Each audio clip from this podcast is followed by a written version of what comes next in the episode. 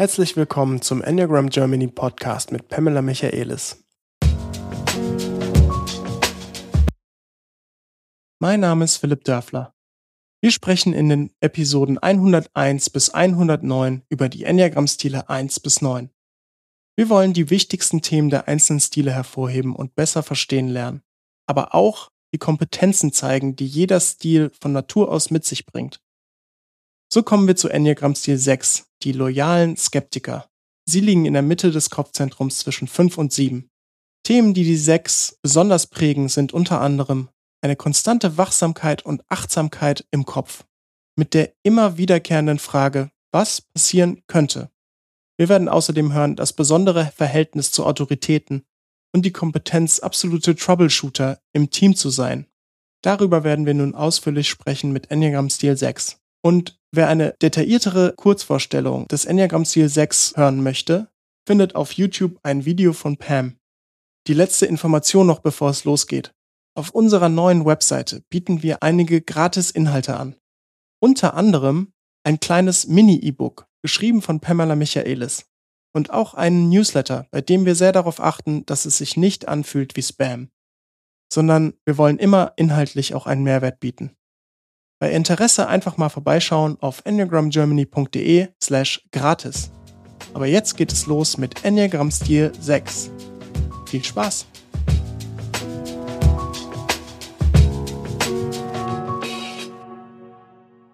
Moin Pam. Good morning, Philipp. Und hallo Fabienne. Hallo.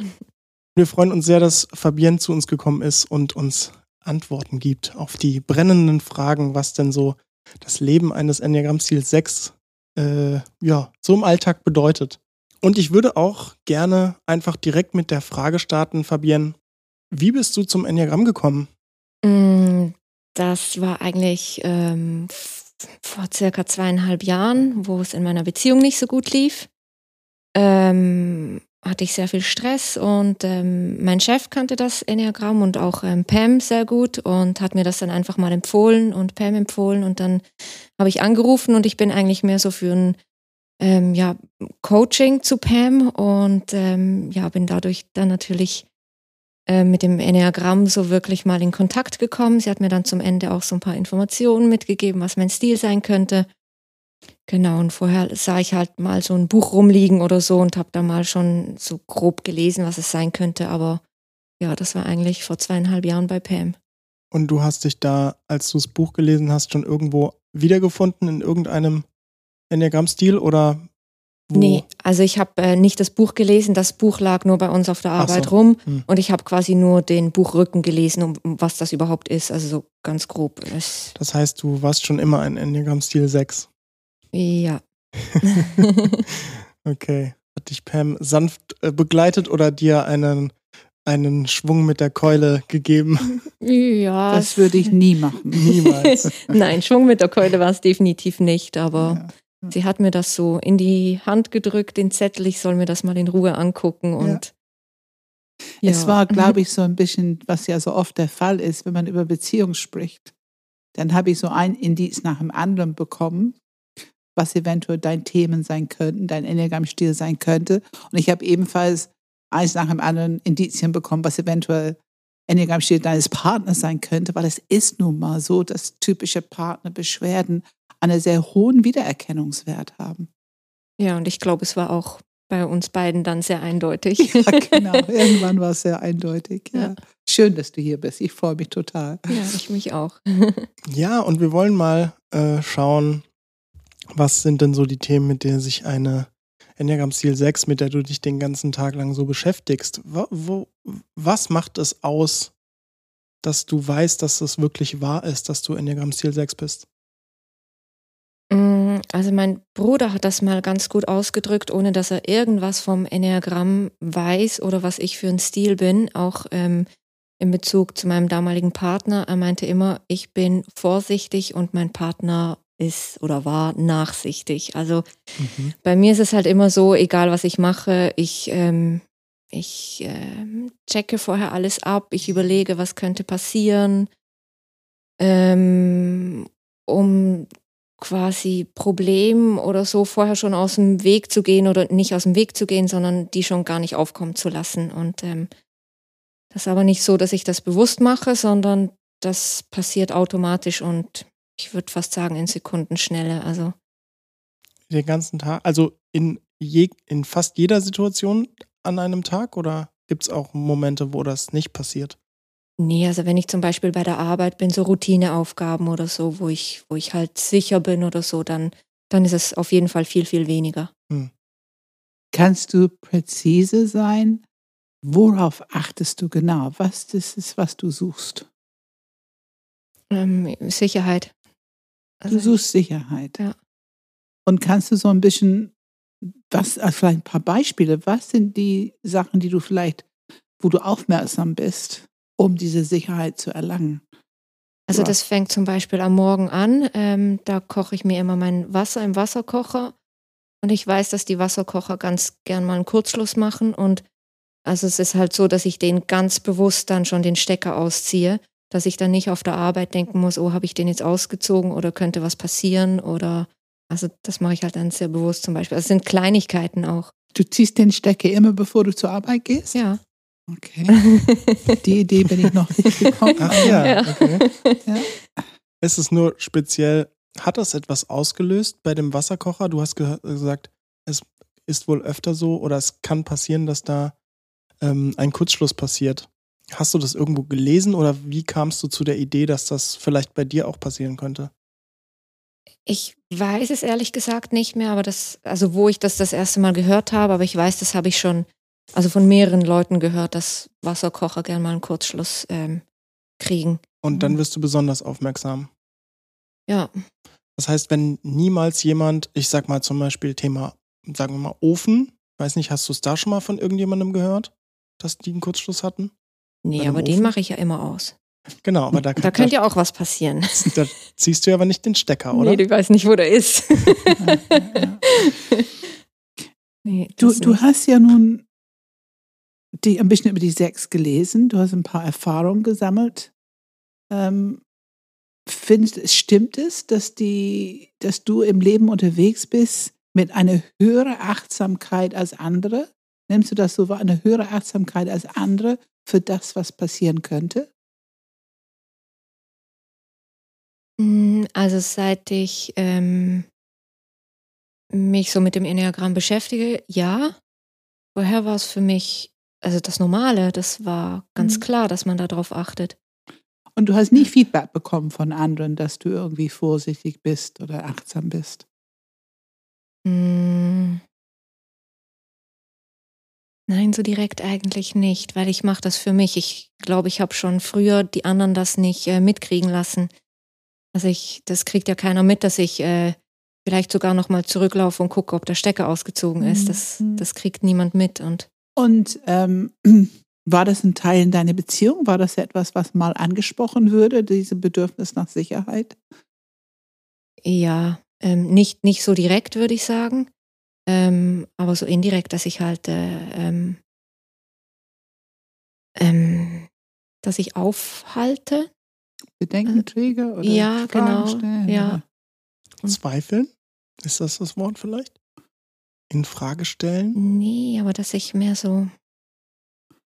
Du hinderst, dass die Sachen spontan gemacht werden. Ja, genau, genau. Ja, das ist ganz typischer Vorwurf. Ja. Genau. Ja, ein bisschen Spielverderber sein.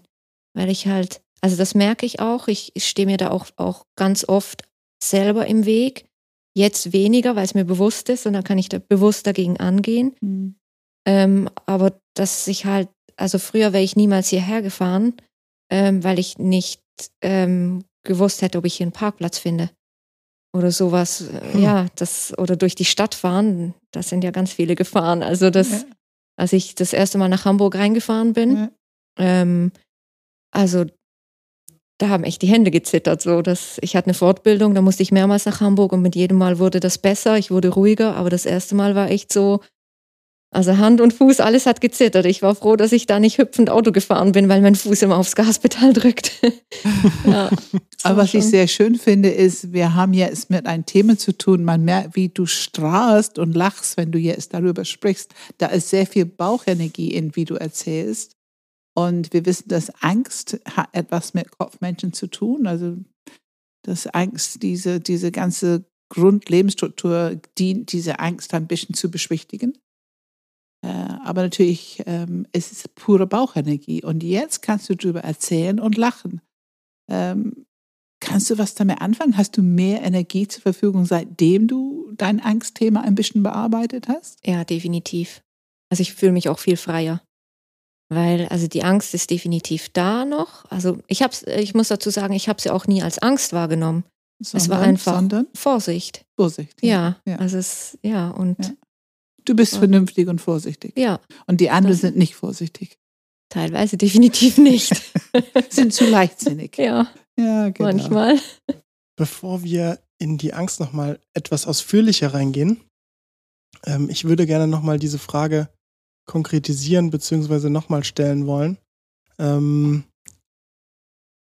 dieses Thema, was könnte passieren? Also, dass wir nochmal klar werden, womit beschäftigst du dich da nochmal genau? Also, du hast jetzt beispielhaft diesen, diesen Wasserkocher genommen. Mhm.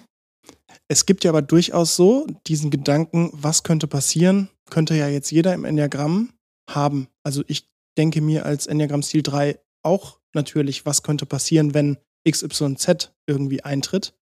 Nur ich vermute, dass die Themen, mit denen ich mich beschäftige, inhaltlich völlig anders sind als die, mit denen du dich beschäftigst. Mhm. Wo achtest du ganz konkret drauf? Was könnte passieren? Ist es deine physische Sicherheit? Was sind die Themen, die, die dich damit beschäftigen?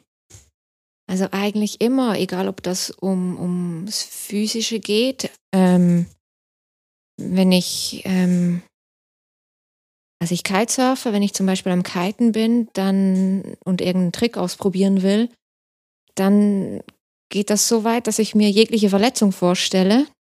Also ich arbeite auch im medizinischen Bereich und habe da auch schon einiges gesehen.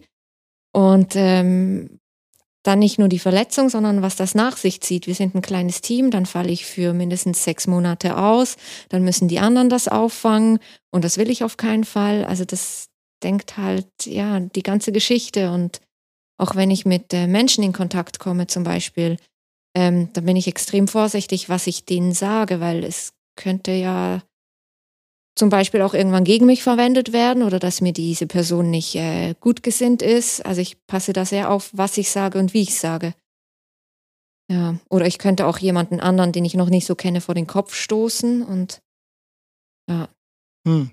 Und diese Vorsicht ähm, ist, dient es, also was könnte passieren?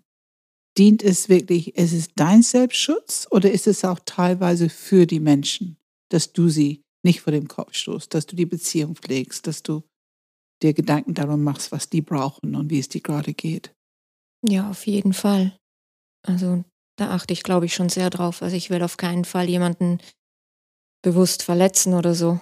Und wenn ich merke, dass das passiert ist, dann ähm, versuche ich das auch äh, wieder gerade zu bügeln und mich dafür zu entschuldigen oder also es auf jeden Fall auch, dass es anderen gut geht und das heißt, du hast auch manchmal die das Gefühl, dass du für andere mitdenken musst. Ja, ja, Oh, da ja. ist ein, da ist ein Strahlen im Gesicht. Ein schönes Gesicht. Ja, nee, das ja. ist nicht, äh, das, ja, Strahlen ist vielleicht das falsche Wort. Manchmal schön, aber manchmal ist es auch wirklich anstrengend, vor allem wenn die andere Person das nicht so sieht. Ähm, das war auch wieder ein Beziehungsthema, hm. ähm, wo ich halt immer das Gefühl hatte, ich musste für meinen damaligen Partner mitdenken und mit aufpassen und das hat mich oh, so eingeengt und so auch äh, ja, zurückgehalten, obwohl es das nicht hätte tun müssen. Aber das war halt meine Art und ich kannte damals dieses Thema noch gar nicht und konnte darum nicht damit umgehen und ähm, ja, habe immer für zwei diese, diese vielen Gedanken gehabt eigentlich.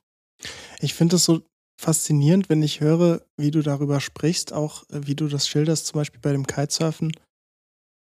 Und ich glaube, das ist ja auch ähm, ein Indiz für Enneagramm-Stil 6, dieses zu Ende denken.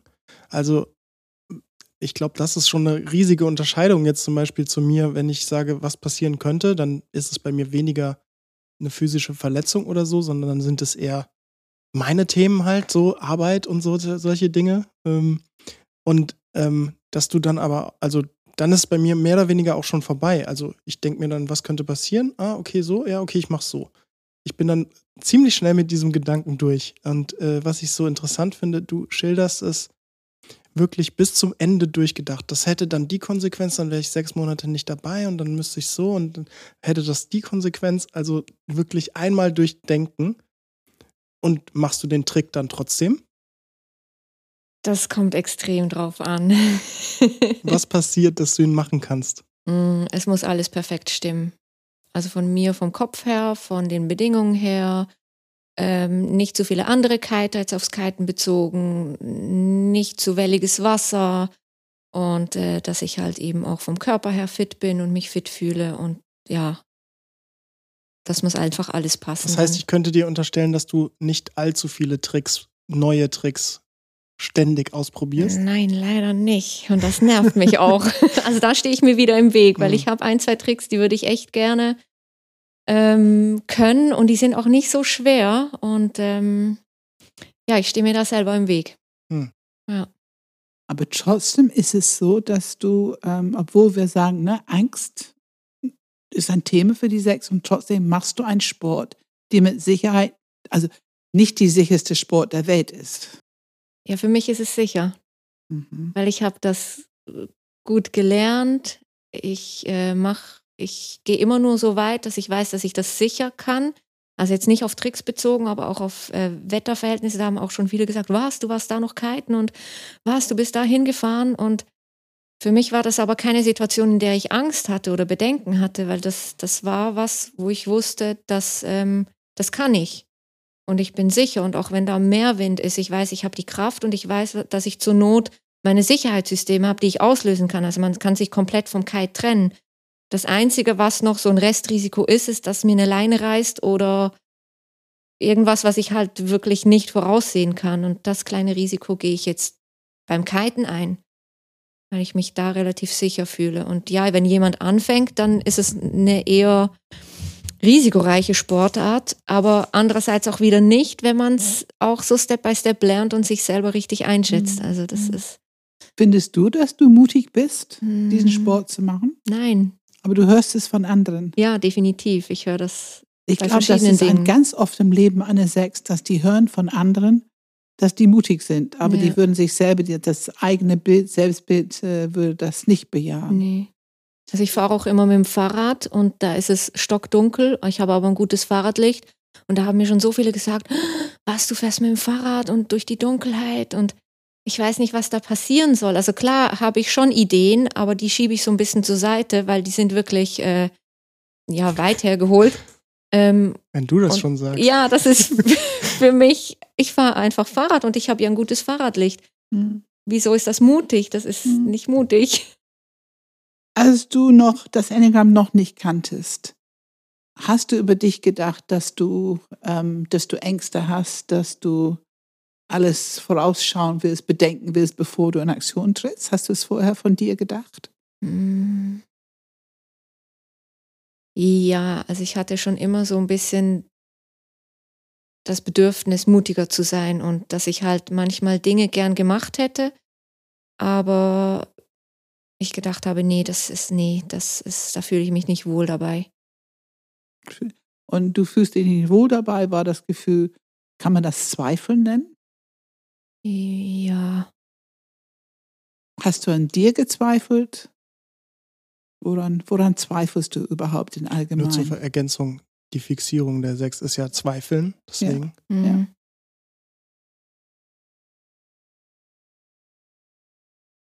Das ist schwierig, weil ich mit dem Wort Zweifel nicht so viel anfangen kann. Und wenn ich frage, stellst du vieles in Frage? Hast du oft Fragen im Kopf? Ja, das glaube ich schon. Wie würdest du es bezeichnen, dass es für dich genau ja. passend ist? Für mich ist schon mehr die Angst, die so im Vordergrund steht. Ähm, dass ich, ich sage auch immer, dass ich ein Angsthase bin. Hm. Das sage ich schon von vornherein, damit gar nicht der Druck kommt von außen, dass ich was, was machen muss. Und wenn ich es dann trotzdem mache, dann ist das positiv. Und wenn ich da stehe, das mhm. weiß ich, das hatte ich auch, auch als Kind schon immer. Irgendwie, da stand dann halt ein Schild, betreten verboten und alle sind da durchgelaufen und ich mache den riesen Umweg und ich kam mir so blöd vor und ja, dadurch habe ich mich selber auch manchmal ein bisschen ausgegrenzt. Das ist ja nichts Schlimmes, jetzt da mal durch den Garten zu rennen, macht jedes Kind, wo man halt mal nicht durch darf. Aber ich habe es dann nicht gemacht und alle anderen sind da durch und ich stand alleine da zum Beispiel und bin dann außen rumgelaufen und ja. Aber das ist so interessant. Das ist, wo wir dieses mhm. 6-1 Lookalike haben. Jetzt frage ich dich, warum bist du nicht da durchgelaufen mit den anderen Kindern? Also es hätte dann auch die Polizei kommen können und hätte mich mitnehmen können und dann hätte ich nicht mehr nach Hause gehen können und ähm, dann hätten meine Eltern nicht gewusst, wo ich bin und dann hätte ich, wenn es rausgekommen wäre, zu Hause auch noch Ärger gekriegt und ja, also das sind ganz viele Gedanken. Danke für die Geschichte. Und genau das meine ich. Es ist wieder so zu Ende gedacht. Ja. Es ist nicht einfach nur so, ja, dann wäre der, wer auch immer der, der ein, der Bewohner dieses Hauses gekommen und hätte was gesagt, sondern es ist die Polizei, die Eltern, es sind irgendwie alles involviert. Ja. Und es landet mit einem Worst-Case-Szenario. Es ist zu Ende gedacht. Ja. Aber es endet nicht mit einem Regenbogen. Nein. und warum sagst du jetzt aber Pam 6.1 Lookalike? Warum könnte das bei der 1 auch sein, dass sie nicht in den Garten gehen? Ich glaube schon, dass die Eins würde sagen, es ist nicht richtig. Wenn da ein Schild steht, das ein Verbot steht, ist es nicht richtig, da durchzugehen. Man muss brav sein, ne? Ja, man muss und man, man geht nicht in solche Verbotsschilder vorbei. Äh, man muss, man muss sich an die Regeln halten. Mhm. Aber nichts davon hast du gesagt, sondern es war eben diese ganze genau gelandet bei einem Worst-Case-Szenario. Ja. Also ich merke, dass dieses an die Regeln halten, das mache ich schon auch, mhm. aber nicht, weil man sich an die Regeln halten muss, sondern eben, weil ich weiterdenke, was könnte passieren und mhm. ja, genau. genau. Und deswegen müssen wir echt immer wieder sehr, sehr gut differenzieren zwischen 6 und 1. Die können, also manche Leute sind sehr, sehr ähnlich. Aber ich bin noch bei dieses Wort Zweifeln, wo du sagst, du kannst nicht viel mit dem Wort anfangen. Und ich glaube, das ist ganz normal in dieser Enneagram-Welt, ähm, es steht in den Büchern, aber was, was erlebe ich? Wie, wie kann ich es an mir erkennen? Und ähm, ich höre viele, die sagen, ich stelle viele Fragen. Aber da hast du auch noch nicht so richtig, nicht so richtig angezündet mhm. äh, bei dieser, dieser Idee. Und ähm, ich frage mich, wie wirkt es in deinem Leben? Ähm, kennst du es, wenn jemand einen Vorschlag macht, lass uns mal das und das machen? Mhm. Was ist deine erste Reaktion? ja gut, ja, ich weiß jetzt, was du meinst. Jetzt haben wir es, sehr schön. Ja, ähm, Ein ja schönes ich, Lachen schon wieder. Ja, ich, ja, ich, ich bringe mal das Wort Spielverderber wieder in den Raum. Also ja, da bringe ich dann die Zweifel an. Aber es könnte das passieren, aber es könnte das sein Ach, und ja. das könnte auch noch sein und ja. eigentlich vergiss es. Ja. das geht nicht. Früher war es wirklich so, dass ich das mies geredet habe. Mittlerweile merke ich, dass ich, dass ich anfange, so es könnte das und das und das passieren. Und ich versuche das dann auf eine positive Art konstruktiv da reinzubringen. Ja, coole Idee, komm, wir machen das, aber können wir das, das und das noch bedenken? Und dann kann man das diskutieren. Also es ist mehr mittlerweile mehr Raum für, für eine Diskussion da. Vielleicht auch mir meine Zweifel zu nehmen und dann trotzdem zu machen, ohne dass mhm. ich der mhm. Spielverderber bin. Das hört sich gut an und das ist ja, wir sagen, roll it into something positive. Also wenn du schon mal deine Zweifel hast, das kennst du als Sex, das ist eine schöne Arbeit, sich selber, ich meine, gedanklich flicks im Kopf bist du ja. Ähm, und dass du selber deine eigenen Gedanken, okay, was könnte passieren, was, ne, was würde ich dann brauchen, damit ich gut mitmachen kann und damit wir zusammen Spaß haben können. Und wie kommt es bei den Leuten an? Hm. Also bei den Leuten, die mich kennen, eigentlich ähm, gut, finde ich, weil, also habe ich so den Eindruck, ähm, weil es ja nicht immer alles falsch ist und äh, ich sag mal Fantasie von mir nur. Das, also es sind ja, auch schon Dinge, die auch ja. wirklich passieren können und auch teilweise ja. passiert sind. Ähm, und von daher kann man ja schon so ein, zwei Probleme vorher aus dem Weg gehen, ähm, ja, man, ich glaube, man muss einfach einen guten Mittelweg finden. Hm. Und Ich finde, ähm, du benennst auch hier eine Kompetenz der Sechs. Es ist diese Umsichtigkeit, ist natürlich eine sehr hohe Kompetenz, weil ihr habt tatsächlich die Möglichkeit, Dinge zu bedenken, wo wir gar nicht dran denken würden. Ja. Na, wir würden nicht auf die Idee kommen, bestimmte Dinge zu bedenken. Kennst du das, dass das auch mal wertgeschätzt wird bei dir, dass die Freunde oder wer auch immer sagen, Mensch, gut, dass du dran gedacht hast? Ja, ähm, also mein Chef, den kennst du auch gut, der ist eine Acht und ähm, der ist auch in der Enneagrammwelt eben unterwegs und ähm, bei ihm merke ich ganz deutlich, dass es sehr wertgeschätzt wird und ähm, ist das nicht toll? Ja. Ach, das ja. freut mich total, ja, ja.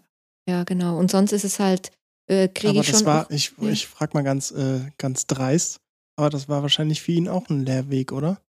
Er hat ja wahrscheinlich nicht von Anfang an alle deine Bedenken freudestrahlend empfangen, oder?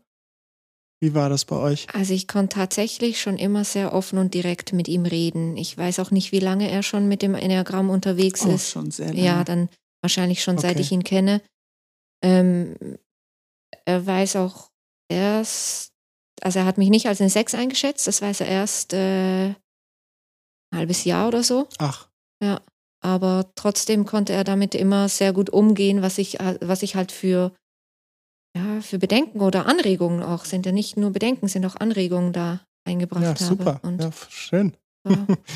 Hört, Er hat, er hat dich respektiert. ja. ich höre Ja. gerne solche Geschichten. Das Ja, ist absolut, absolut. Es ist die Ergänzung, ne? dass eben acht und sechs sind auch eine sehr gute Ergänzung, Ja. weil die acht hat so ein bisschen Neigung, etwas spontaner unterwegs zu sein, Ja. gar kein Zweifel.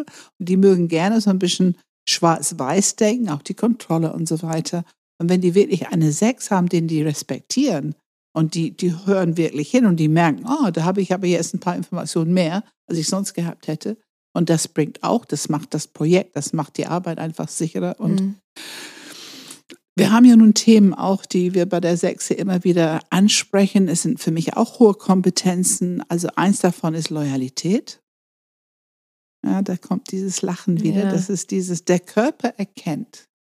Sag mal jetzt, was du gerade denkst, was es für dich ist, Loyalität. ja, da kriege ich ganz oft zu hören, dass ich viel zu loyal bin. Viel zu loyal. Ja. Okay. Aber finde ich nicht. Also für mich passt das. Es ist Ja. okay. Ja. Und ich weiß schon, wo meine Grenzen sind. Und die sind halt viel, viel, äh, ich sag mal, weiter äh, oder ja, ja, die kommen viel später als bei jemand anderem, Mhm. wo ich dann sage, nee, also mich kann auch jemand mal enttäuschen und sich dann entschuldigen und dann passt das wieder und dann bin ich trotzdem noch loyal. Mhm. Ähm, und das kann auch ein zweites Mal passieren. Es kommt immer drauf an, was es ist. Und Kann auch ein zweites oder ein drittes Mal passieren, wenn es nicht jetzt sehr gravierende Themen sind.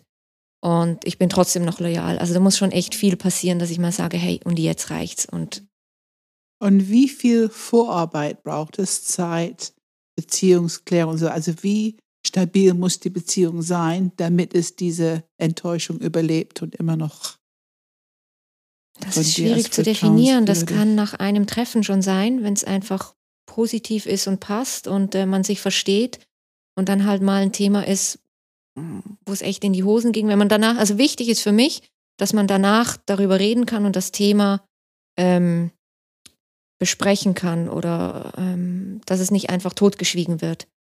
Das ist ganz wichtig. Ähm, ansonsten kann ich mich auch einfach zurückziehen und dann ist es okay und dann ist es so. Aber wenn da oder wenn ich merke, dass von der anderen Person auch äh, da nochmal ein Input kommt, dass, dass man diese Beziehung nicht aufgeben will, dann ja, dann kann das auch sehr, sehr schnell gehen, dass, dass ich Also da es lange ist loyal wichtig, es bleibe. anzusprechen. Es ist auch wichtig, dass der andere dazu bereit ist. Also zeigt eine echte Interesse, Ja, auch die Beziehung zu klären. Ja. Ja. Ähm, und was auch noch so ein, so ein Nebenattribut vielleicht von dieser Loyalität ist auch, was ich erlebe immer wieder, ist Pflichtbewusstsein. mhm. Ach, ich wünsche, ihr könnt das sehen. Also immer, wenn man mit Fabienne hier sitzt, man, man, man spricht ein Wort an, aber der ganze Körper leuchtet und Ja. reagiert darauf. Sag mal bitte was zu Pflichtbewusstsein. Was bedeutet das, wie du gerade reagierst? ja, ich tue, was zu tun ist. Und ähm, also früher habe ich immer erst nur meine Pflichten erledigt, sei das bei der Arbeit oder zu Hause und und und. Und es ist, ich persönlich, sage ich mal, bin zu kurz gekommen. Mittlerweile habe ich da, glaube ich, auch einen guten Mittelweg gefunden. Ähm, da kann auch mal die Wohnung nicht so sauber sein und ich gehe einfach kiten, weil super Wind ist oder so. Ähm, früher ist mir das oft passiert. Dann habe ich die Wohnung geputzt, dann habe ich Essen vorbereitet, dann habe ich keine Ahnung was noch gemacht. Und dann war es entweder dunkel oder der Wind war weg oder die Sonne war weg und ich war nicht kiten. Mhm. Und das mache ich nicht mehr. Mhm. Da ist auch wieder ein bisschen ein Sex-Lookalike, ne? Ja, wobei ich glaube, diese Veränderung würde von der Eins noch schwieriger fallen. Also das glaube ich schon. Veränderung? Also diese Veränderung, ne, dass, dass, dass du, Fabienne, jetzt besser auf dich aufpassen kannst und deine Bedürfnisse sozusagen Vorrang geben kannst, bevor diese ah, Pflichtbewusstsein. Ah, der Entwicklungsweg, ne? ja. Der okay. Entwicklungsweg. Mhm. Ähm, ich habe auch eben gedacht, ich sitze hier mit sechs und drei mhm. und habe auch einen Entwicklungsweg ge so gespürt. Ah, guck mal, das ist ja, hör mal gut hin. äh, es geht, ne? Es geht. Ja. Aber ich mache es trotzdem noch. Und wenn es dann ist, was? also meine Pflichten. Ja, klar. Wenn es ja. am Tag später ist oder wenn es mhm. halt 12 Uhr nachts wird, wenn Wochenende ist oder noch später, ich mache es dann trotzdem noch. Und ähm, ähm, also wenn es, wenn es stressig ist, dann bin ich auch wieder viel mehr in diesen Pflichten drin. Dann, ähm, ja, dann kann ich auch mal, dann kann ich sagen, okay, es muss jetzt gemacht werden. Und dann kann ich auch meine persönlichen Interessen, sage ich mal, zur Seite stellen. Also gerade bei der Arbeit. Ähm, wir hatten jetzt äh, wieder ein paar Krankheitsfälle und dann ja, sind von einem Team von fünf Leuten noch zwei übrig geblieben quasi. Ähm, also von den Therapeuten, ja. Und das ist dann halt, das kann man nicht alles abfangen, aber ähm, dann sage ich halt auch, gut, an meinen kurzen Tagen, dann mache ich halt Überstunden und dafür mache ich weniger Sport oder habe abends weniger Zeit für mich dann oder so. Also dann, ja, dann ist die Pflicht schon da und wird gemacht. Wie wäre es für dich, deine Pflicht nicht zu erfüllen? Hm, ich glaube, ich hätte echt eine Unruhe in mir. Ist so unvollständig dann. Ist, ja. Wie würdest du dich fühlen? Was würdest du über dich denken? Hm. hm. kann das gerade nicht in Worte fassen. Das ist mehr so ein Gefühl, so. Das ist kein gutes Gefühl. Also ich würde nicht gut über mich denken. Das hat auch so mit der, mit der Wohnung aufräumen oder mal wieder putzen. Ähm, das hat auch irgendwann ist es soweit, da muss es gemacht werden. Da kann ich es nicht mehr weiter vor mich herschieben. Und dann fühle ich mich auch wieder besser. ja. Ich finde es schon so interessant, weil diese Pflichtbewusstsein ist schon eine Quelle, merke ich bei manchen Sechser zumindest, dass wir so ein großer Leistungsdruck und das ja das verursacht. Eigentlich quält es. Ja, ja. Sag was dazu. Ähm, ja, das ist echt schwer in Worte zu fassen. Es ist echt so, also so eine, es ist so, ein, so eine Enge, so wenn ich das mhm. nicht erfüllen kann. Ähm,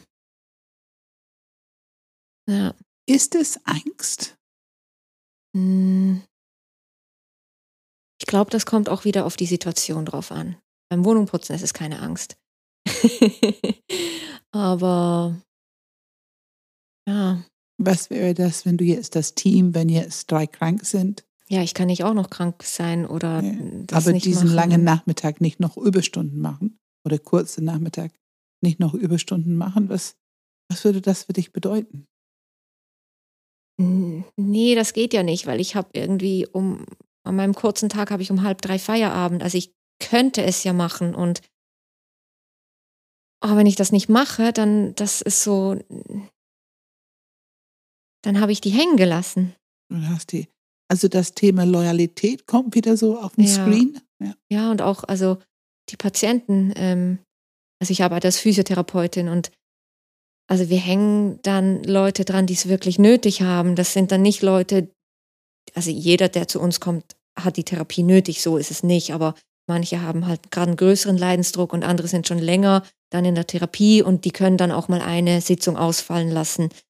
Ähm, und äh, dann hänge ich halt wirklich die dran oder meine ähm, Arbeitskollegin plant das alles, die halt äh, wirklich akut am Leiden sind und ja, wenn ich dann sage, nö, ich habe Feierabend, dann, ja, sie leiden nicht wegen mir, aber ich hätte ihnen halt helfen können. Das. Ja. Ich finde es, also ich muss sagen, ich, wir sprechen hier über Qualitäten und ich finde, es ist eine hohe Kompetenz, weil da ist eine so Zuverlässigkeit und Loyalität und Pflichtbewusstsein und wirklich den Job machen wollen, auch für den Menschen. Ähm, und das ist eine Qualität, die ich oft antreffe, auch in ganz anderen Teams, ganz andere Situationen. Ähm, ich finde, Sechse sind gute Teamplayer. Wenn das Team gut ist, ja. Sag noch mehr, was macht das Team gut? Äh, dass die anderen mitziehen, dass die das Gleiche tun, dass die, also wir haben ein super Team, da weiß ich, da macht keiner krank, wenn er nicht krank ist. Also wenn die nicht da sind, auch wenn drei Leute nicht da sind, die sind nicht da, weil sie nicht da sein können und nicht, weil sie ein bisschen Kopfschmerzen haben.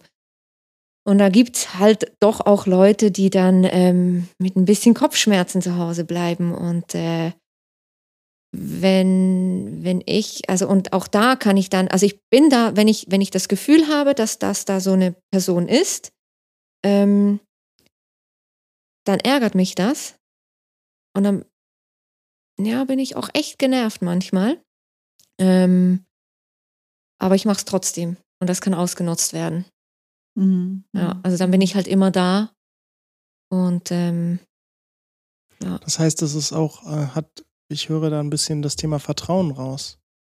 Ein gutes Team ist ein Team, wo dem du vertrauen kannst. Ist das so? Habe ich es richtig interpretiert?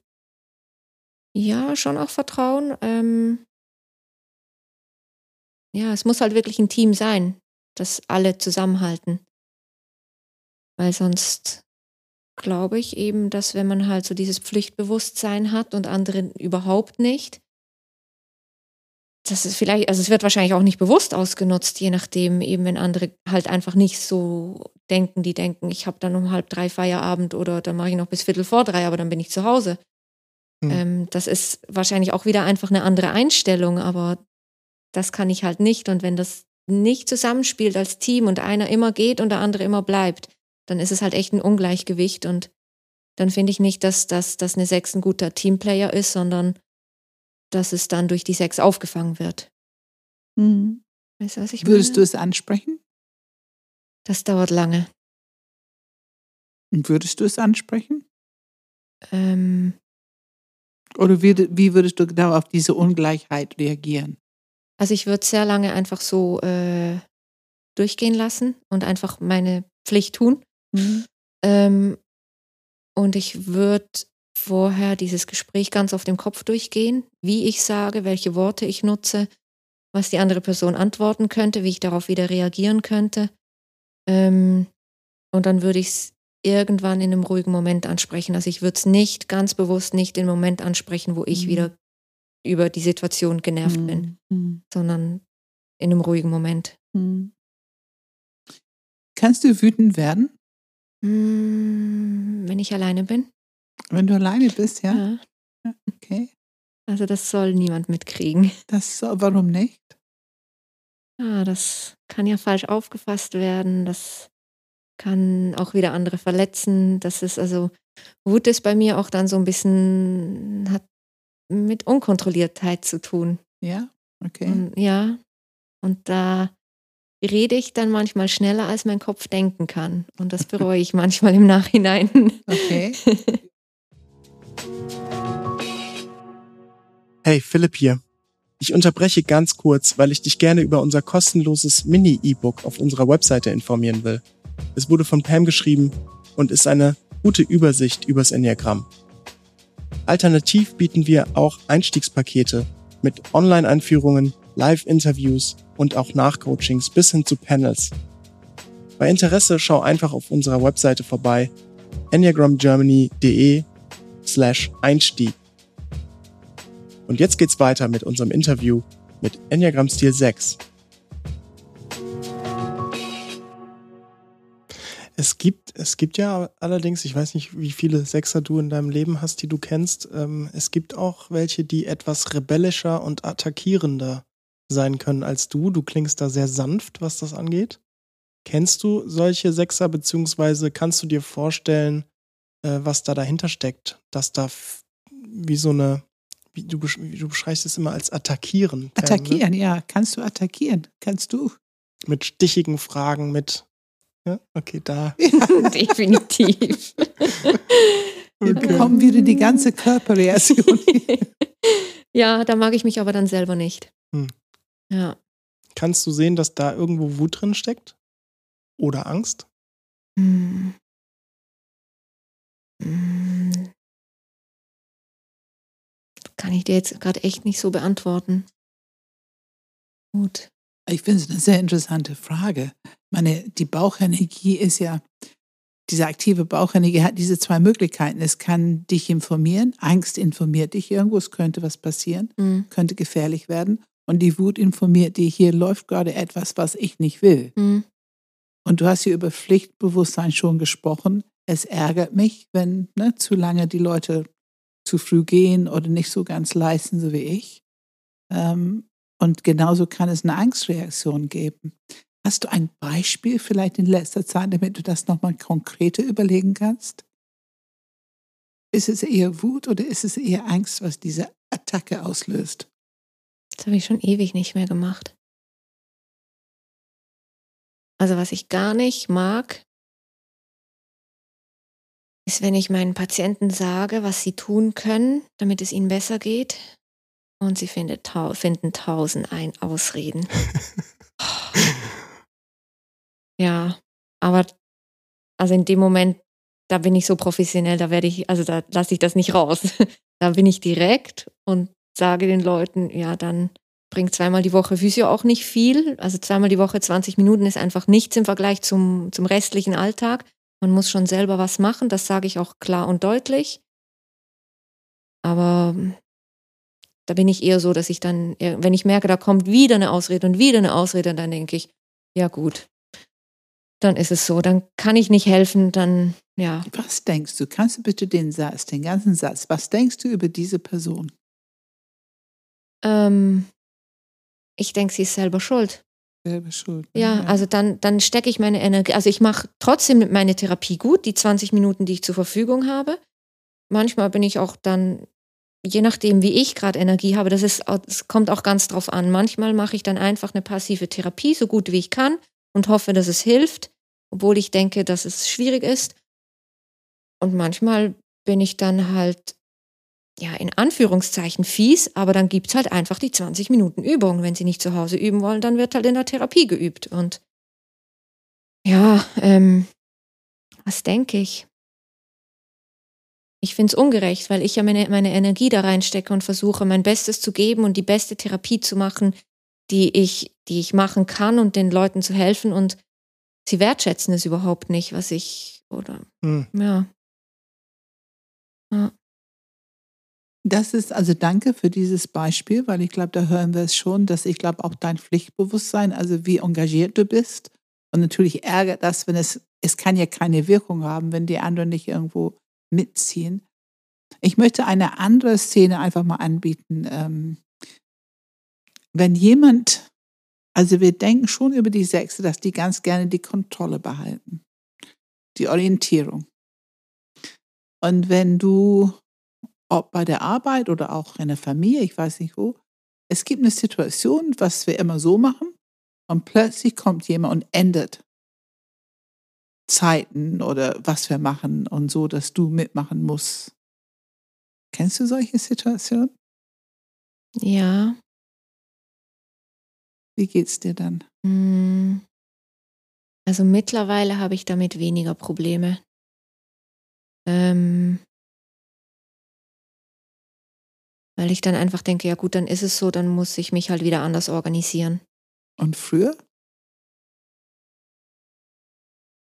Konnte ich nicht damit umgehen, weil ich halt wirklich so, ähm, ich musste halt wissen, wann wir uns treffen. Also auch dieses Spontane, dieses Flexible, das war bei mir fast nicht möglich, weil ich, ich musste das einfach wissen, damit ich auch den restlichen Tag für mich planen kann und das alles passt und eben auch alles, was ich noch machen will, auch reinpasst und ähm, wenn da halt dann plötzlich einer sagt, hey, ich bin schon fertig, komm, wir treffen uns eine Stunde früher. Das hat mich voll aus dem Konzept gebracht. Dann konnte ich die Wohnung nicht fertig putzen als Beispiel. Und ähm, dann konnte ich das nicht erledigen und dann hat mich das total gestresst und das ging nicht. Und dann, ja, dann war ich genervt, weil ich mich ja anpasse und extra alles so plane, dass es dann auf diesen Zeitpunkt passt. Mhm. Und mhm. dann kommt die Person plötzlich und will eine Stunde früher. Oder ich stehe da, habe alles erledigt, habe mich voll abgehetzt und dann schreibt die Person, ich schaffe es erst eine Stunde später und ich denke so, toll. Und ich habe mich so abgestresst. Du siehst auch so ein bisschen empört aus, wenn du das erzählst. Ja. Empörend eben mittlerweile kann ich damit gut umgehen. Dann denke ich, gut, entweder passt's oder nee, jetzt treffen wir uns erst so, wie wir ausgemacht haben.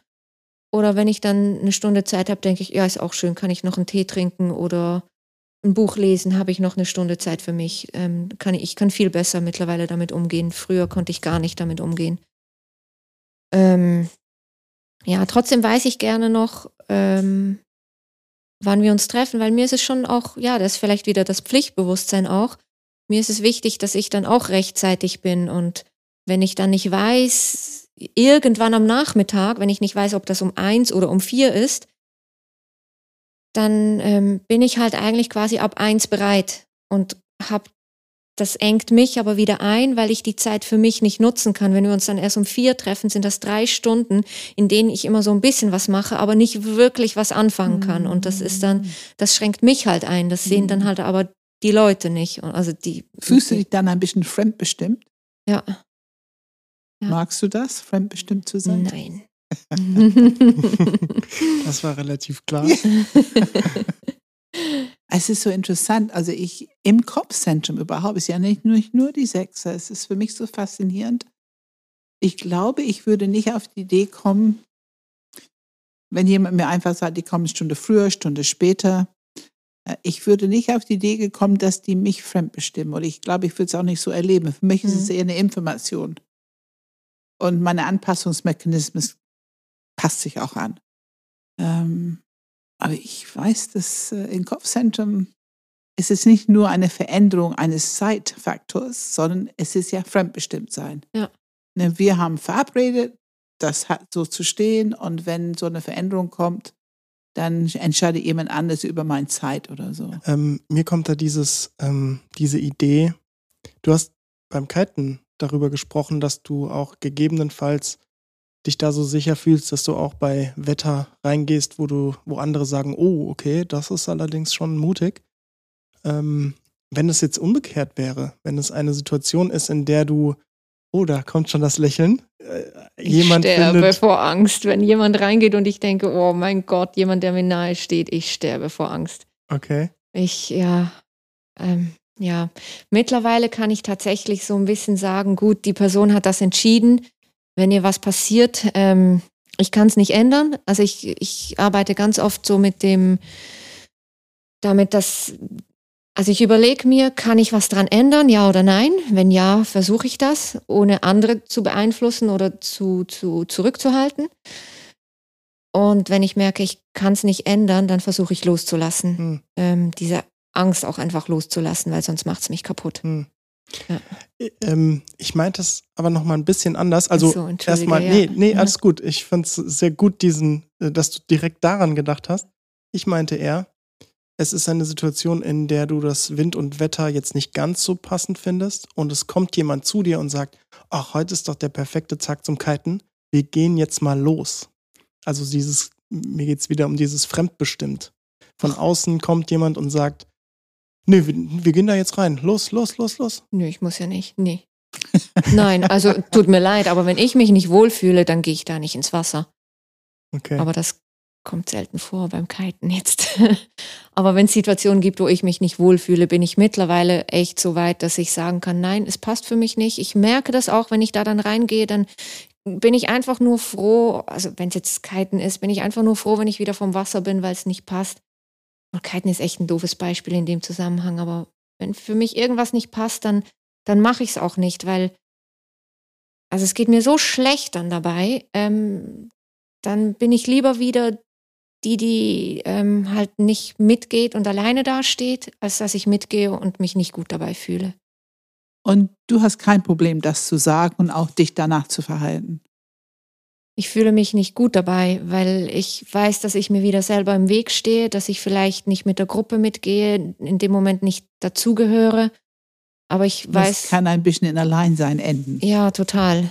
Ja. Ähm, ja. ja. Und das ist gar nicht schön. Und eben mittlerweile kann ich damit umgehen, weil ich habe wirklich gute Freunde, die mich verstehen und die, da weiß ich, ich stehe auch nicht alleine, auch wenn ich mal was nicht mitmache. Mhm. Und das ist, ja, es sind so ein paar, wo ich weiß, auf die kann ich hundertprozentig zählen.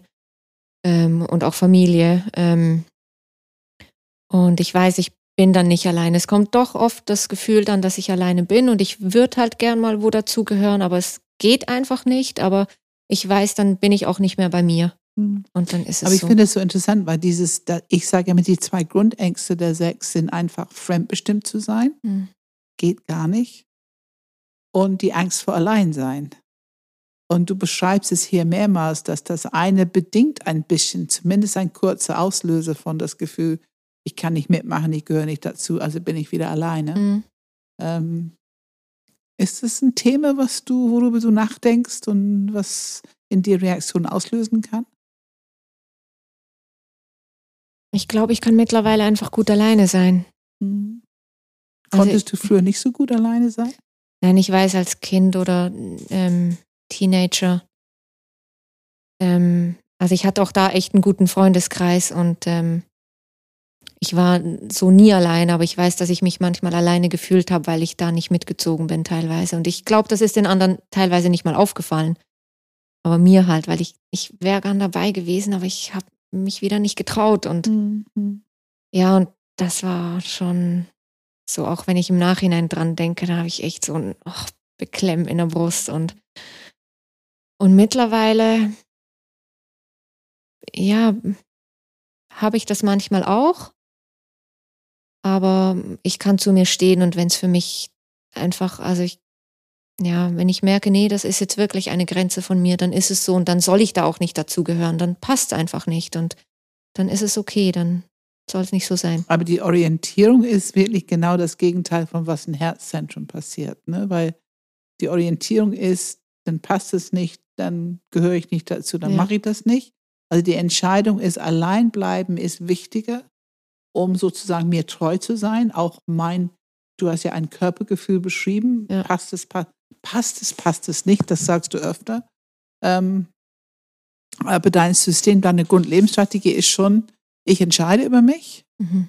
und ich nehme im Kauf, dass ich letzten Endes das, was ich auch nicht wirklich will, allein sein, ist besser, als mein System irgendwie auszuhebeln oder das Risiko einzugehen, gegen mein System zu handeln. Wenn es zu viel wird, ja. Also mittlerweile mache ich schon ganz bewusst manchmal den Schritt auch über dieses ungute Gefühl drüber weil ich mir dann ganz bewusst sagen kann, meine Angst ist jetzt ein bisschen unbegründet. Sie ist zwar da, aber sie ist ein bisschen unbegründet, als dass ich das halt wieder vom Kopf her sagen kann.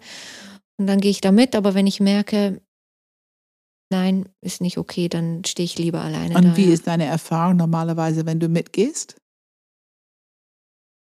Also ich sag mal, wenn es so eine kleine Hürde ist, die ich machen muss, dann ist es meistens eine gute Erfahrung, dann ist es meistens schön und ähm, also dann bin ich auch stolz, dass ich so über meine Grenze drüber gehen konnte und meistens sind es dann tolle Erlebnisse.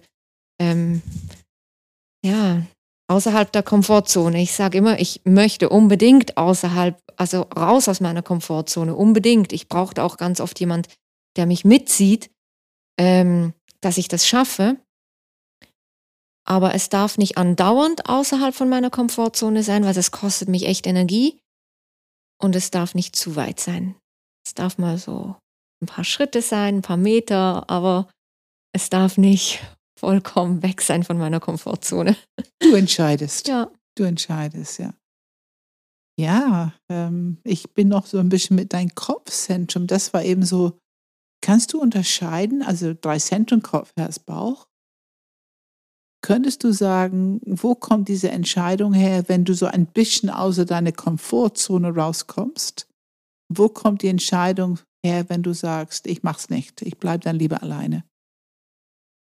Also ich bleibe alleine kommt, glaube ich, aus dem Kopf. Genau, aber wenn ich mich entscheide, was zu tun, dann ist es erstmal schon der Kopf, weil ich überlege, ist es wirklich so schlimm, aber es dann zu tun, ich glaube, das ist eine Bauchentscheidung. Das, dann mache ich es einfach, dann mhm. los geht's. Es ist so interessant, weil das hören wir einfach öfter, dass ne, Sechse, die so ein bisschen auf Weg sind, die sagen, wenn dieser Impuls, irgendwas zu machen, im Bauch ankommt und ich von dort aus handeln kann, mhm. dann ist es gut. Aber wenn es erstmal im Kopf ankommt, dann fängt es an zu rotieren und diesen Weg zu gehen ne, und viele Fragen und so weiter. Und dann kann es eher landen mit eben, was du beschreibst, ne, machen wir es doch lieber nicht. Ich hätte noch ein Thema, das man auch der Sechs ab und zu mal zuschreibt. Wir haben es schon so ein bisschen natürlich auch mit dem Thema fremdbestimmt abgehandelt, aber ich will es nochmal ganz konkret ansprechen. Autoritäten. Wie stehst du zu Autoritäten und was ist eine gute Autorität? Hm. Also ich finde nicht, dass ich so ein Riesenproblem habe mit Autoritäten, weil ich kann mich schon auch anpassen und wenn davon ganz klar jemand ähm, ein Vorgesetzter ist, der sagt, ich will es so, dann kann ich zwar sagen, ja, ich finde es nicht gut wegen dem und dem und ich würde es eher so und so machen. Ähm, aber wenn es dann heißt, nee, es wird so gemacht, dann kann ich mich echt voll zurücknehmen. Dann ist es nicht meins, dann bin ich nicht mit Herzblut dabei, aber dann mache ich das halt einfach so. Und dann habe ich lieber eine klare Entscheidung, wonach ich handeln muss, als so, ja, wir gucken mal, das mag ich gar nicht. Ähm. Hm. Kennst du es denn, dass du die Autorität,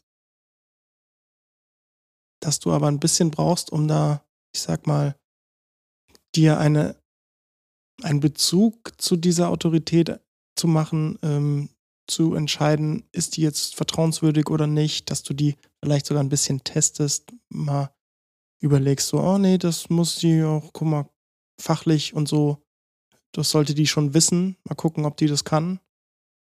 Nein, habe ich nicht den Eindruck, dass ich das fachlich und so mache. Ähm für mich ist viel wichtiger, dass ich, äh, auch wenn diese Person fachlich jetzt, also mein Chef, das ist gar kein Physiotherapeut, also das heißt, fachlich kann ich ihn gar nicht prüfen und da, darum geht es auch gar nicht. Aber äh, mir geht es halt darum, dass wenn was nicht passt, dass ich mit der Person reden kann. Und da prüfe ich, glaube ich, schon, ob ich reden kann, ohne mich und meine Stelle in Gefahr zu bringen, zum Beispiel. Oder was ich aber zum Beispiel fachlich, ähm, wenn ich Fortbildung mache. Also da merke ich das schon, dass so der erste Tag, wenn die Person vorne steht, wenn ich merke so. Super Beispiel, ja. Ich bin nicht der Meinung. Das passt irgendwie gar nicht. Ähm, ja, dann ist die Fortbildung auch so, nee. Ähm, da muss schon jemand vorne stehen, der mehr weiß als ich. Und, Und würdest du denn gegebenenfalls dann ein die eine oder andere Frage stellen, um dein Bild zu bekräftigen? Dass du merkst, oh ja, nee, der kann es wirklich nicht. Mm, erst nach einer gewissen Zeit. Wenn ich mich trotzdem auf irgendeine Art und Weise wohlfühle, dann versuche ich in eine Diskussion zu gehen. Wenn ich aber merke, also das gab es halt leider auch schon, dass ich dann so eine Tagesfortbildung oder so gemacht habe, wo ich gedacht habe, ah, das ist halt vielleicht einfach auch, habe ich schon gehört, weil ich schon eine andere Fortbildung habe und irgendwie ja, weiß ich, habe ich da einfach schon mehr Informationen, als jetzt da dargeboten werden. Vielleicht, ich denke dann, vielleicht ist es für die anderen Teilnehmer genau das richtige Niveau, aber für mich ist es einfach, das weiß ich alles schon. Dann schalte ich ab und ärgere mich drüber, dass ich das Geld dafür ausgegeben habe. Hm. Also ich gehe da, ich da viel weniger in Konfrontation. Das kenne ich auch, ja. ja. Äh, Pam, kannst du das, also ich finde das, äh, ich finde sie grundsätzlich immer sehr sanft, wie sie mit anderen umgeht, also zumindest so, wie sie es darstellt. Kennst du es von anderen Sechsern, dass die da ein bisschen mehr oh, testen? Ja. Oh ja. Das habe ich nämlich vermutet. Oh ja. Vielleicht kannst du da ein bisschen die. Ja. Also wir haben auch dieses Thema, was als phobisch und kontraphobisch ähm, beschrieben wird, wobei ich gerne unterwegs bin mit der Idee, dass alle Sechser beides haben. Nur die Mischung ist natürlich sehr unterschiedlich. Also manche sind mehr, dass sie so ein bisschen kontra gehen. Also dass die eher eine gewisse, die Angst geht schneller in Attacke, als du es beschreibst. Das Testen passiert mehr, als du es beschreibst. Ähm, dann sind die so, die wirken auch sehr stark oft. Ähm, du beschreibst ja schon sehr deutlich deine Ängste, die zumindest früher und wie die in deren Leben gewirkt haben. Es gibt ja Sechse, die sagen, ich habe gar keine Angst, ich kenne es gar nicht. Und haben dann echt Mühe, da mal ganz langsam hinzuschauen und zu merken, uh, doch. Ähm, und ich kenne das, dass ähm, Sechse wirklich zickig sein können. Also sehr genau, akribisch und Finger in die Wunde oder zumindest genau dahin pieksen, wo die merken, das ist der Schwachpunkt von dieser ähm, ja, Dozent oder der Person, der vorne steht. Auch die Führungskräfte, also die können ganz schön gepiesert werden von jemandem im Team, wenn eine Sechs diese Führungskraft nicht für würdig hält, nicht für zuverlässig, nicht für vertrauenswürdig. Also nicht gut umgehen mit den Menschen und mit dem Thema. Ich, also ich mag einfach überhaupt keine Konflikte. Also das, und darum gehe ich die, glaube ich, einfach schon gar nicht ein. Ähm, also dieses Piesacken, dieses Zickigsein, das kenne ich schon auch so ein bisschen. Ähm, kommt auch, also ist oft auch, wenn ich eher müde bin und nicht so Energie habe, also kommt dann auch sehr auf mich drauf an, wie ich reagiere, dann kommt dieses Zickige schon eher und das ist das, dann mag ich mich eigentlich nicht. Ich merke das auch. Ah, du merkst es. Ja, ja, ich merke das auf jeden Fall. Macht es nicht ab und zu mal ein bisschen Spaß? Nein, ich mag es nicht. Nee, also Nein, es gibt Sätze, die nicht. sagen, das macht eigentlich auch ein bisschen Spaß, gerade in die Beziehung, in die engere Beziehung. Das ist manchmal, ein, wenn sonst nichts los ist, das macht das Leben interessant. Mm -mm.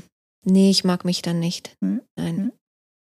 Ähm. Ich finde das super, weil äh, so hat man einfach, finde ich, wieder ein tolles Beispiel damit, dass hier ein Enneagramm-Ziel 6 sitzt der in den Büchern, du würdest in den Büchern einfach durchs Raster fallen. Weil in den Büchern steht genauso, ne, es wird langweilig, ich muss mal hier pisacken, ich attackiere, ich teste, ich bin konfrontativ und so weiter und so fort.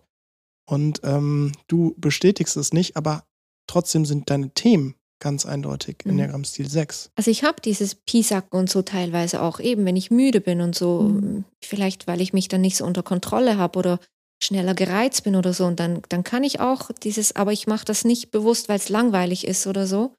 Also mir ist es nicht bewusst, es Nein, ist dann einfach bewusst, so. Ja.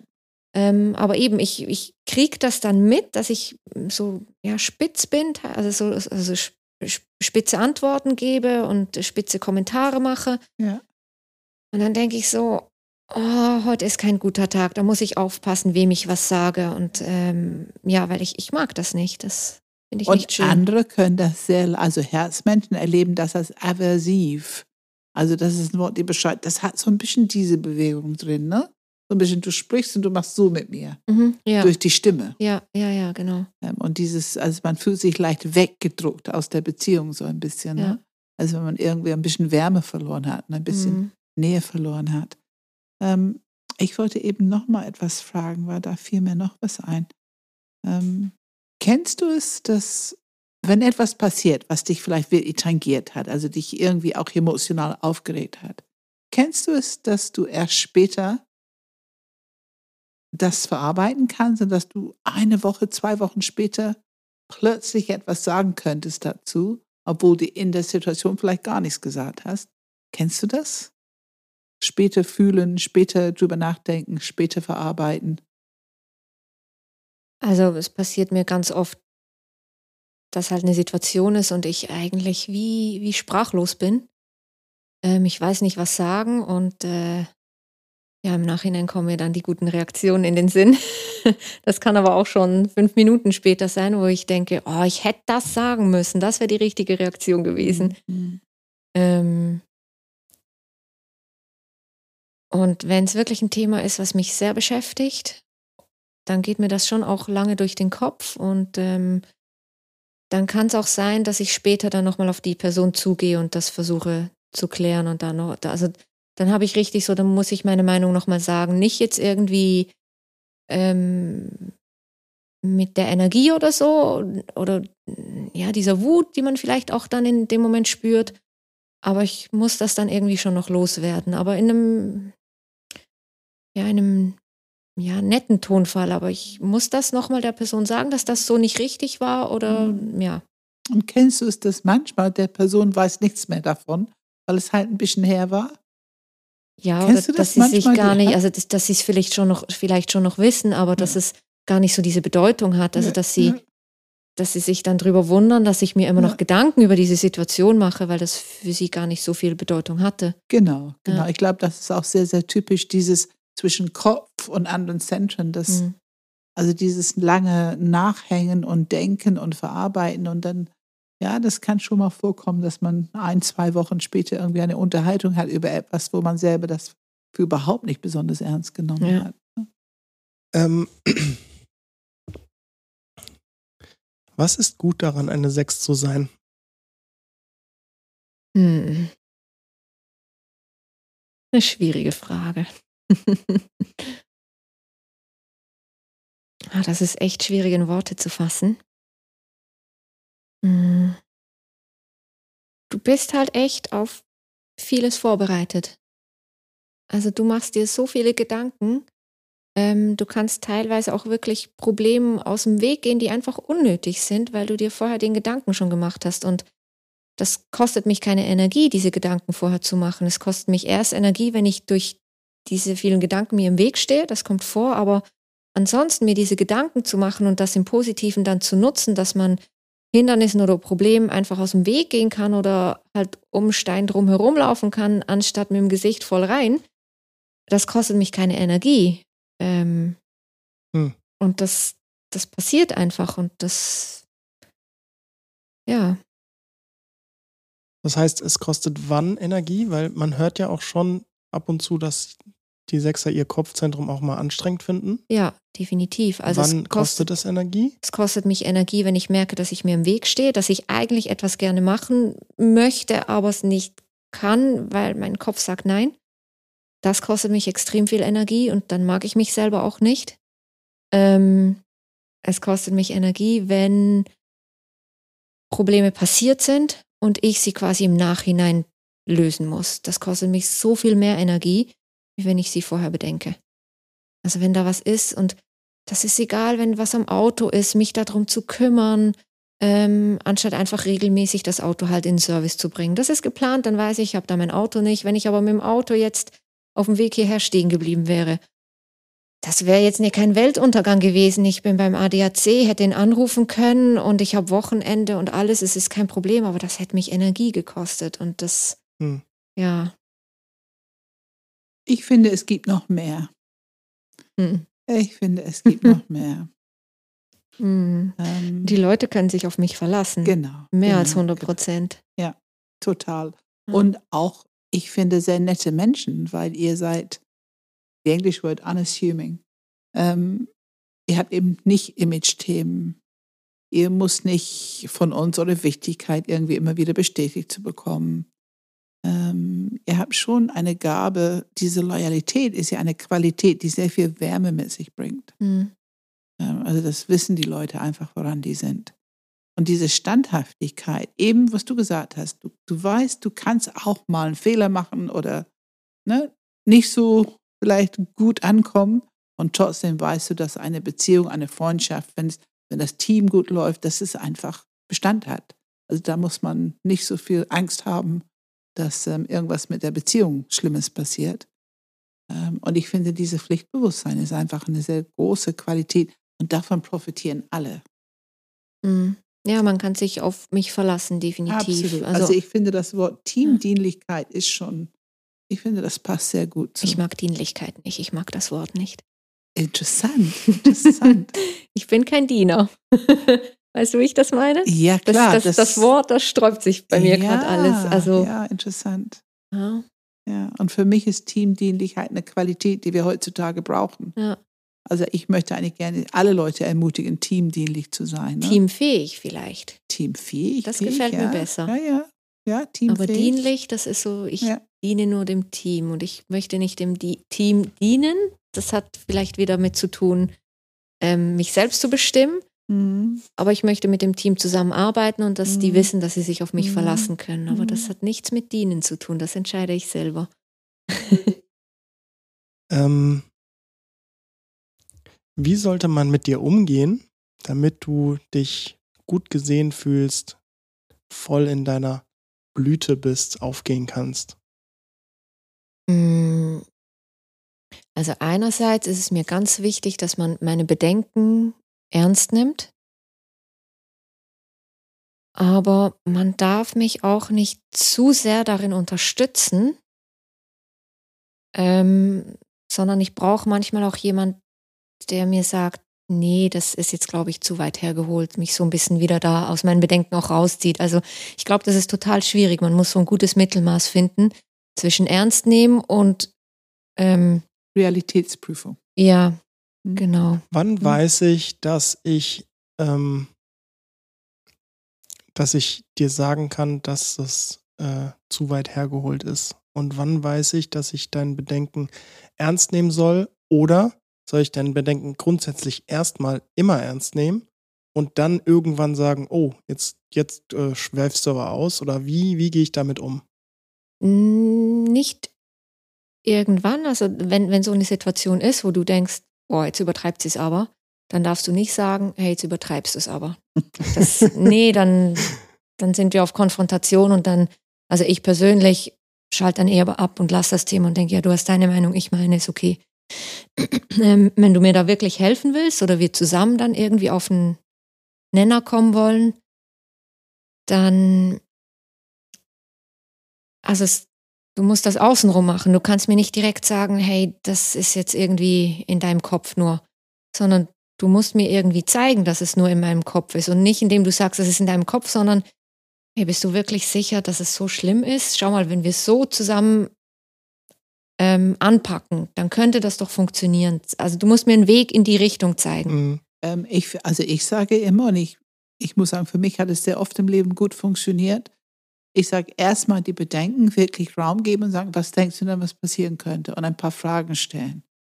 Und dann sozusagen einen Realitätscheck machen. Mhm. Also das letzte Mal hat es ganz gut funktioniert und wenn wir darauf achten, dann könnte das gut klappen oder so. Also die Realitätscheck ist wichtig, aber nicht als erstes. Mhm. Erstmal Bedenken ein bisschen Raum lassen. Ja. Signalisieren, es ist okay. Ja, genau. Ist okay. Mhm. Ich hatte mal eine Situation, ähm, auch in der Gramm-Stil 6 hat sich gerade neu gefunden und dann ein Beispiel genannt, wie sie so Worst-Case-Szenarien im Kopf bewältigt. Und da war auch so dieses, dieses Gefühl von, ich, ich habe ein Szenario zu Ende gedacht. Irgendwie ihr Freund ähm, arbeitet als Elektromechaniker oder so für Autos. Und dann dachte sie sich, ah, okay, diese Hebebühne, wenn da jemals dieses Auto irgendwie auf ihn drauf fällt, dann stirbt er ja und er kann ja dann auch nicht irgendwie um Hilfe rufen, weil sein Handy liegt natürlich nicht direkt bei ihm. Und das würde bedeuten, dass äh, natürlich ähm, er quasi ähm, nicht mehr Teil, auch nicht mehr mit mir zusammen wohnen könnte, weil er ist ja dann tot. Und das heißt, ich kann meine Miete nicht mehr bezahlen. Was bedeutet, ich muss dann ausziehen natürlich und ich lebe dann auf der Straße.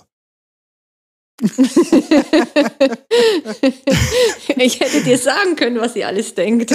ja, und dann, und dann äh, am Ende dieses, dieses Gedankens kam dann aber, ja, war das schon eher unrealistisch, oder?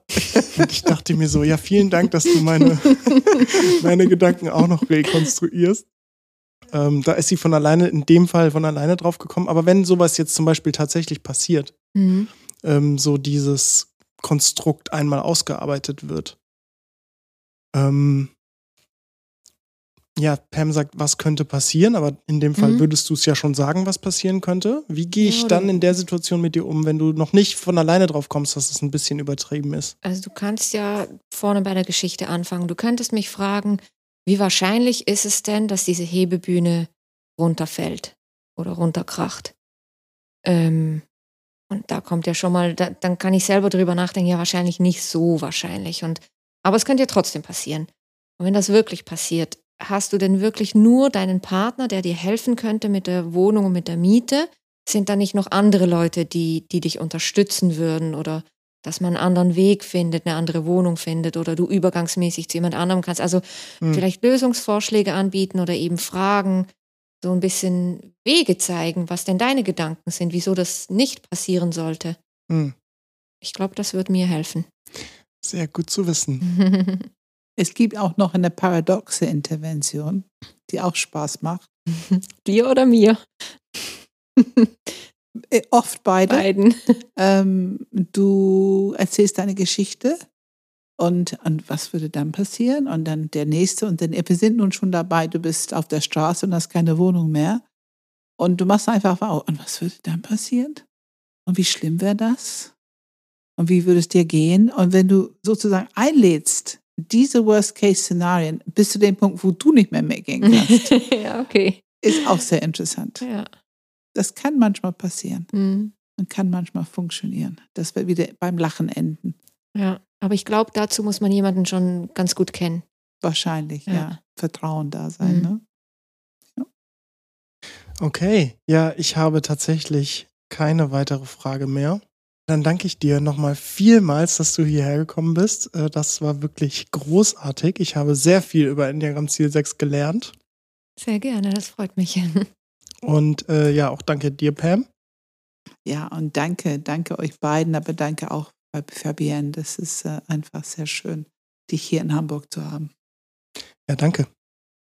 Wenn ihr Fragen oder Anregungen habt, dann schickt uns doch gerne eine E-Mail an podcast.enneagramgermany.de.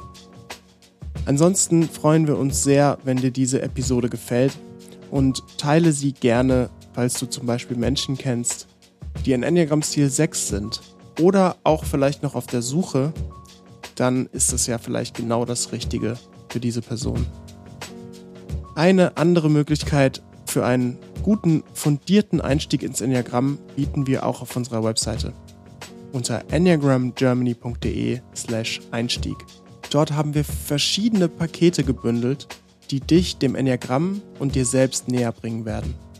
Und da ist auch ein kleines kostenloses Mini-E-Book dabei. Abonniere auch gerne unseren Newsletter, wenn du mehr Inhalte über das Enneagramm haben willst. Wir versuchen sehr stark darauf zu achten, dass kein Gefühl von Spam entsteht, sondern wir versuchen immer einen inhaltlichen Mehrwert zu bieten. Ansonsten bieten wir weitere Gratis-Inhalte, Online-Einführungen, Seminare, berufliche Weiterbildungen und Ausbildungen an. Das ist alles auch zu finden auf unserer Webseite. Und das nächste Seminar, das ansteht, ist unser Subtypenseminar im Januar. Und danke fürs Zuhören.